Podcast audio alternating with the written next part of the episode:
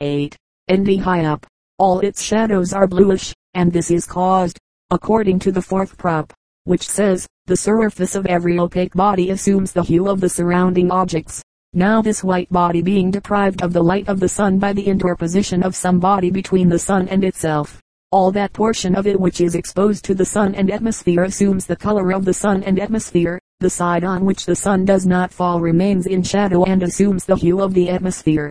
And if this white object did not reflect the green of the fields all the way to the horizon nor get the brightness of the horizon itself, it would certainly appear simply of the same hue as the atmosphere. On gradations in the depth of colors 279, 280, 279, since black, when painted next to white, looks no blacker than when next to black, and white when next to black looks no whiter than white, as is seen by the images transmitted through a small hole or by the edges of any opaque screen. 280, of colors, of several colors, all equally white, that will look whitest which is against the darkest background. And black will look intensest against the whitest background, and red will look most vivid against the yellowest background, and the same is the case with all colors when surrounded by their strongest contrasts. On the reflection of colors 281, 283, 281, perspective, every object devoid of color in itself is more or less tinged by the color of the object placed opposite. This may be seen by experience inasmuch as any object which mirrors another assumes the color of the object mirrored in it. And if the surface thus partially colored is white the portion which has a red reflection will appear red, or any other color, whether bright or dark. Perspective. Every opaque and colorless body assumes the hue of the color reflected on it, as happens with a white wall. 282. Perspective that side of an object in light and shade which is towards the light transmits the images of its details more distinctly and immediately to the eye than the side which is in shadow. Perspective. The solar rays reflected on a square mirror will be thrown back to distant objects in a circular form. Perspective. Any white and opaque surface will be partially colored by reflections from surrounding objects. Footnote 281. 282. The title line of these chapters is in the original simply, pro which may be an abbreviation for either proposizione or prospettiva taking prospettiva of course in its widest sense, as we often find it used in Leonardo's writings. The title, pro, has here been understood to mean prospettiva. In accordance with the suggestion afforded by page 10b of this same is where the first section is headed prospettiva in full scene number 94, while the four following sections are headed merely pro, scene number 85, 283. What portion of a colored surface ought in reason to be the most intense, if is the light, and illuminated by it in a direct line, on which the light cannot fall, is lighted only by reflection from which, let us say, is red. Hence the light reflected from it, will be affected by the hue of the surface causing it and will tinge the surface with red. And if is also red you will see it much more intense than, and if it were yellow you would see there a color between yellow and red on the use of dark and light colors in painting 284, 286, 284. Why beautiful colors must be in the highest light. Since we see that the quality of color is known only by means of light, it is to be supposed that where there is most light the true character of a color in light will be best seen, and where there is most shadow the color will be affected by the tone of that. Hence, O painter, remember to show the true quality of colors in bright lights. 285. An object represented in white and black will display stronger relief than in any other way. Hence I would remind you, O painter, to dress your figures in the lightest colors you can, since, if you put them in dark colors, they will be in too slight relief and inconspicuous from a distance. And the reason is that the shadows of all objects are dark. And if you make a dress dark there is little variety in the lights and shadows, while in light colors there are many grades. 286. Of painting. Colors seen in shadow will display more or less of their natural brilliancy in proportion as they are in fainter or deeper shadow. But if these same colors are situated in a well-lighted place, they will appear brighter in proportion as the light is more brilliant. The adversary. The variety of colors in shadow must be as great as that of the colors in the objects in that shadow. The answer. Colors seen in shadow will display less variety in proportion as the shadows in which they lie are deeper and evidence of this is to be had by looking from an open space into the doorways of dark and shadowy churches. where the pictures which are painted in various colors all look of uniform darkness. Hence at a considerable distance all the shadows of different colors will appear of the same darkness. It is the light side of an object in light and shade which shows the true color. On the colors of the rainbow 287, 288, 287. Treat of the rainbow in the last book on painting. But first write the book on colors produced by the mixture of other colors, so as to be able to prove by those painters' colors how the colors of the rainbow are produced. 288. Whether the colors of the rainbow are produced by the sun. The colors of the rainbow are not produced by the sun day for they occur in many ways without the sunshine, as may be seen by holding a glass of water up to the eye, when, in the glass where there are those minute bubbles always seen in coarse glass each bubble, even though the sun does not fall on it, will produce on one side all the colors of the rainbow, as you may see by placing the glass between the daylight and your eye in such a way as that it is closed to the eye, while on one side the glass admits the diffused light of the atmosphere and on the other side the shadow of the wall on one side of the window, either left or right. It matters not which. Then, by turning the glass round you will see these colors all round the bubbles in the glass and see, and the rest shall be said in its place, that the eye has no part in producing the colors of the rainbow. In the experiment just described, the eye would seem to have some share in the colors of the rainbow, since these bubbles in the glass do not display the colors except through the medium of the eye. But, if you place the glass full of water on the window sill, in such a position as that the outer side is exposed to the sun's rays, you will see the same colors produced in the spot of light thrown through the glass and upon the floor, in a dark place, below the window, and as the eye is not here concerned in it, we may evidently, and with certainty pronounce that the eye has no share in producing them. Of the colors in the feathers of certain birds, there are many birds in various regions of the world on whose feathers we see the most splendid colors produced as they move, as we see in our own country in the feathers of peacocks or on the necks of ducks or pigeons, and see, again, on the surface of antique glass found underground and on the roots of turnips kept for some time at the bottom of wells or other stagnant waters we see that each root displays colors similar to those of the real rainbow. They may also be seen when oil has been placed on the top of water and in the solar rays reflected from the surface of a diamond or beryl. Again, through the angular facet of a beryl every dark object against a background of the atmosphere or anything else equally pale colored is surrounded by these rainbow colors between the atmosphere and the dark body, and in many other circumstances which I will not mention, as these suffice for my purpose.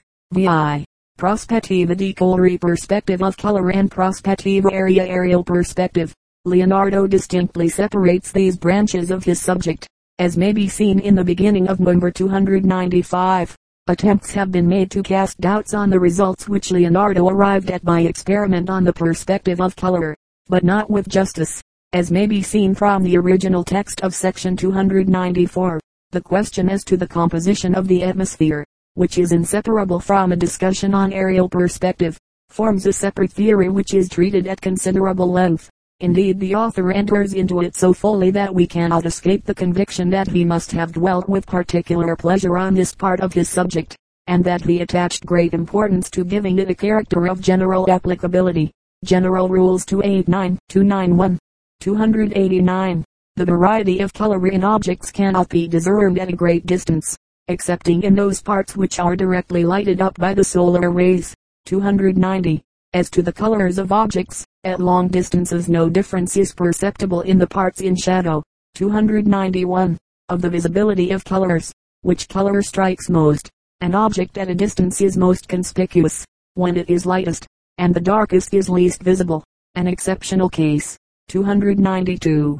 Of the edges outlines of shadows, some have misty and ill-defined edges, others distinct ones. No opaque body can be devoid of light and shade, except it is in a mist, on ground covered with snow, or when snow is falling on the open country which has no light on it and is surrounded with darkness. And this occurs only in spherical bodies, because in other bodies which have limbs and parts, those sides of limbs which face each other reflect on each other the accidental hue and tone of their surface. An experiment.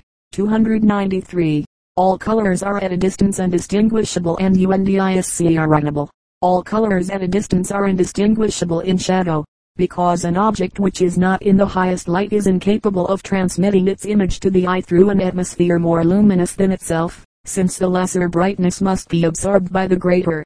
For instance, we, in a house, can see that all the colors on the surface of the walls are clearly and instantly visible when the windows of the house are open. But if we were to go out of the house and look in at the windows from a little distance to see the paintings on those walls, Instead of the paintings we should see uniform deep and colorless shadow. The practice of the prospettiva di colori. 294. How a painter should carry out the perspective of color in practice. In order to put into practice this perspective of the variation and loss or diminution of the essential character of colors, observe at every hundred braccia some objects standing in the landscape, such as trees, houses, men and particular places. Then in front of the first tree have a very steady plate of glass and keep your eye very steady. And then, on this plate of glass, draw a tree, tracing it over the form of that tree. Then move it on one side so far as that the real tree is close by the side of the tree you have drawn. Then color your drawing in such a way as that in color and form the two may be alike, and that both, if you close one eye, seem to be painted on the glass and at the same distance. Then, by the same method, represent a second tree, and a third, with a distance of a hundred braccia between each, and these will serve as a standard and guide whenever you work on your own pictures, wherever they may apply, and will enable you to give due distance in those works. But I have found that as a rule the second is for five of the first when it is twenty braccia beyond it. Footnote, this chapter is one of those copied in the manuscript of the Vatican Library Urbinus 1270 and the original text is rendered here with no other alterations. But in the orthography, H. Ludwig, in his edition of this copy translates lines 14 and 15 thus, Ich find aber alles Regel, das der Zweitum wir Funftel der ersten Abnimmt, when Jahr Nummlich Zwanzigellen vom ersten entfernt ist. He adds in his commentary, das and der Nummer ist walged and falls verstummelt. However the translation given above shows that it admits of a different rendering. The Rules of Aerial Perspective 295, 297, 295. Of aerial perspective.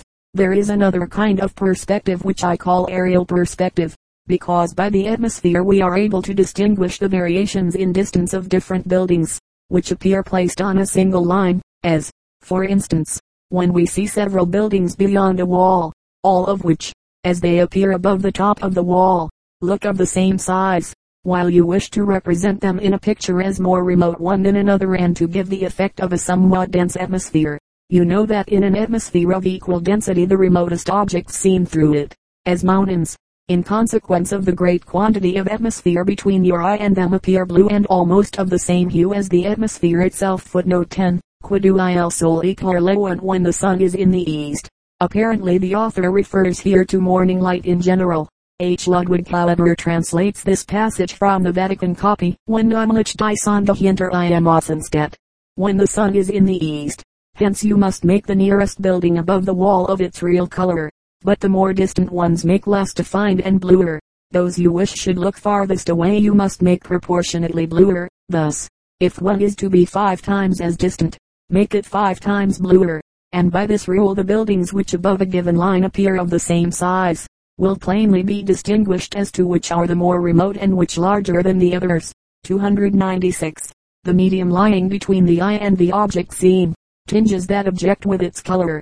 As the blueness of the atmosphere makes the distant mountains appear blue and red glass makes objects seen beyond it, look red. The light shed round them by the stars is obscured by the darkness of the night which lies between the eye and the radiant light of the stars. 297. Take care that the perspective of color does not disagree with the size of your objects. That is to say, that the colors diminish from their natural vividness in proportion as the objects at various distances diminish from their natural size. On the relative density of the atmosphere 298, 290, 298. Why the atmosphere must be represented as paler towards the lower portion.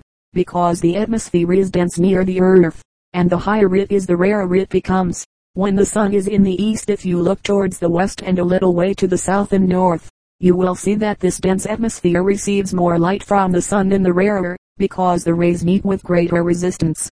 And if the sky, as you see it, ends on a low plane, that lowest portion of the sky will be seen through a denser and whiter atmosphere, which will weaken its true color as seen through that medium, and there the sky will look whiter than it is above you, where the line of sight travels through a smaller space of air charged with heavy vapor, and if you turn to the east, the atmosphere will appear darker as you look lower down because the luminous rays pass less freely through the lower atmosphere.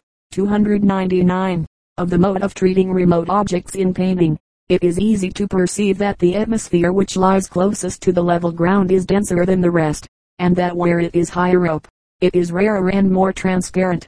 The lower portions of large and lofty objects which are at a distance are not much seen, because you see them along a line which passes through a denser and thicker section of the atmosphere. The summits of such heights are seen along a line which, though it starts from your eye in a dense atmosphere, still, as it ends at the top of those lofty objects, ceases in a much rarer atmosphere than exists at their base. For this reason the farther this line extends from your eye, from point to point the atmosphere becomes more and more rare. Hence, O painter, when you represent mountains, See that from hill to hill the bases are paler than the summits, and in proportion as they recede beyond each other make the bases paler than the summits, while, the higher they are the more you must show of their true form and color. On the color of the atmosphere 300, 307, 300, of the color of the atmosphere, I say that the blueness we see in the atmosphere is not intrinsic color, but is caused by warm vapor evaporated in minute and insensible atoms on which the solar rays fall rendering them luminous against the infinite darkness of the fiery sphere which lies beyond and includes it. And this may be seen, as I saw it by anyone going up footnote 5, with regard to the place spoken of as Monboso compare number 301 line 20 its identity will be discussed under Leonardo's topographical notes in volume II. Monboso, a peak of the Alps which divide France from Italy. The base of this mountain gives birth to the four rivers which flow in four different directions through the whole of Europe, and no mountain has its base at so great a height as this, which lifts itself almost above the clouds, and snow seldom falls there, but only hail in the summer, when the clouds are highest, and this hail lies unmelted there, so that if it were not for the absorption of the rising and falling clouds, which does not happen twice in an age, an enormous mass of ice would be piled up there by the hail and in the middle of July I found it very considerable. There I saw above me the dark sky, and the sun as it fell on the mountain was far brighter here than in the plains below, because a smaller extent of atmosphere lay between the summit of the mountain and the sun. Again as an illustration of the color of the atmosphere I will mention the smoke of old and dry wood, which, as it comes out of a chimney, appears to turn very blue, when seen between the eye and the dark distance. But as it rises, and comes between the eye and the bright atmosphere. It at once shows of an ashy gray color, and this happens because it no longer has darkness beyond it, but this bright and luminous space. If the smoke is from young, green wood, it will not appear blue, because, not being transparent and being full of superabundant moisture, it has the effect of condensed clouds which take distinct lights and shadows like a solid body. The same occurs with the atmosphere, which, when overcharged with moisture appears white, and the small amount of heated moisture makes it dark, of a dark blue color, and this will suffice us so far as concerns the color of the atmosphere, though it might be added that, if this transparent blue were the natural color of the atmosphere, it would follow that wherever a larger mass air intervened between the eye and the element of fire, the azure color would be more intense, as we see in blue glass and in sapphires, which are darker in proportion as they are larger. But the atmosphere in such circumstances behaves in an opposite manner, inasmuch as where a greater quantity of it lies between the eye and the sphere of fire, it is seen much whiter. This occurs towards the horizon, and the less the extent of atmosphere between the eye and the sphere of fire, the deeper is the blue color, as may be seen even on low plains. Hence it follows, as I say, that the atmosphere assumes this azure hue by reason of the particles of moisture which catch the rays of the sun day again we may note the difference in particles of dust, or particles of smoke, in the sunbeams admitted through holes into a dark chamber, when the former will look ash gray and the thin smoke will appear of a most beautiful blue, and it may be seen again in, in the dark shadows of distant mountains when the air between the eye and those shadows will look very blue, though the brightest parts of those mountains will not differ much from their true color. But if anyone wishes for a final proof let him paint a board with various colors, among them an intense black, and over all let him lay a very thin and transparent coating of white. He will then see that this transparent white will nowhere show a more beautiful blue than over the black but it must be very thin and finely ground. 301. Experience shows us that the air must have darkness beyond it and yet it appears blue. If you produce a small quantity of smoke from dry wood and the rays of the sun fall on this smoke, and if you then place behind the smoke a piece of black velvet on which the sun does not shine, you will see that all the smoke which is between the eye and the black stuff will appear of a beautiful blue color and if instead of the velvet you place a white cloth smoke, that is too thick smoke, hinders, and too thin smoke does not produce the perfection of this blue color. Hence a moderate amount of smoke produces the finest blue. Water violently ejected in a fine spray and in a dark chamber where the sunbeams are admitted produces these blue rays and the more vividly if it is distilled water, and thin smoke looks blue. This I mention in order to show that the blueness of the atmosphere is caused by the darkness beyond it and these instances are given for those who cannot confirm my experience on Monboso. 302. When the smoke from dry wood is seen between the eye of the spectator and some dark space or object, it will look blue. Thus the sky looks blue by reason of the darkness beyond it. And if you look towards the horizon of the sky, you will see the atmosphere is not blue, and this is caused by its density. And thus at each degree, as you raise your eyes above the horizon up to the sky over your head, you will see the atmosphere look darker blue and this is because a smaller density of air lies between your eye and the outer darkness. And if you go to the top of a high mountain the sky will look proportionately darker above you as the atmosphere becomes rarer between you and the outer darkness, and this will be more visible at each degree of increasing height till at last we should find darkness. That smoke will look bluest which rises from the driest wood and which is nearest to the fire and is seen against the darkest background, and with the sunlight upon it. 303. A dark object will appear bluest in proportion as it has a greater mass of luminous atmosphere between it and the eye, as may be seen in the color of the sky. 304. The atmosphere is blue by reason of the darkness above it because black and white make blue. 305. In the morning the mist is denser above than below, because the sun draws it upwards, hence tall buildings, even if the summit is at the same distance as the base have the summit invisible. Therefore, also, the sky looks darkest in color overhead, and towards the horizon it is not blue but rather between smoke and dust color. The atmosphere, when full of mist, is quite devoid of blueness, and only appears of the color of clouds, which shine white when the weather is fine, and the more you turn to the west the darker it will be, and the brighter as you look to the east, and the verdure of the fields is bluish in a thin mist, but grows gray in a dense one. The buildings in the west will only show their illuminated side, where the sun shines, and the mist hides the rest. When the sun rises and chases away the haze, the hills on the side where it lifts begin to grow clearer, and look blue, and seem to smoke with the vanishing mists, and the buildings reveal their lights and shadows. Through the thinner vapor they show only their lights and through the thicker air nothing at all. This is when the movement of the mist makes it part horizontally, and then the edges of the mist will be indistinct against the blue of the sky and towards the earth it will look almost like dust blown up. In proportion as the atmosphere is dense the buildings of a city and the trees in a landscape will look fewer, because only the tallest and largest will be seen. Darkness affects everything with its hue, and the more an object differs from darkness, the more we see its real and natural color. The mountains will look few, because only those will be seen which are farthest apart, since, at such a distance, the density increases to such a degree that it causes a brightness by which the darkness of the hills becomes divided and vanishes indeed towards the top. There is less mist between lower and nearer hills and yet little is to be distinguished, and least towards the bottom. 306. The surface of an object partakes of the color of the light which illuminates it, and of the color of the atmosphere which lies between the eye and that object. That is of the color of the transparent medium lying between the object and the eye and among colors of a similar character the second will be of the same tone as the first, and this is caused by the increased thickness of the color of the medium lying between the object and the eye. 307. Of painting, of various colors which are none of them blue that which at a great distance will look bluest is the nearest to black, and so, conversely, the color which is least like black will at a great distance best preserve its own color.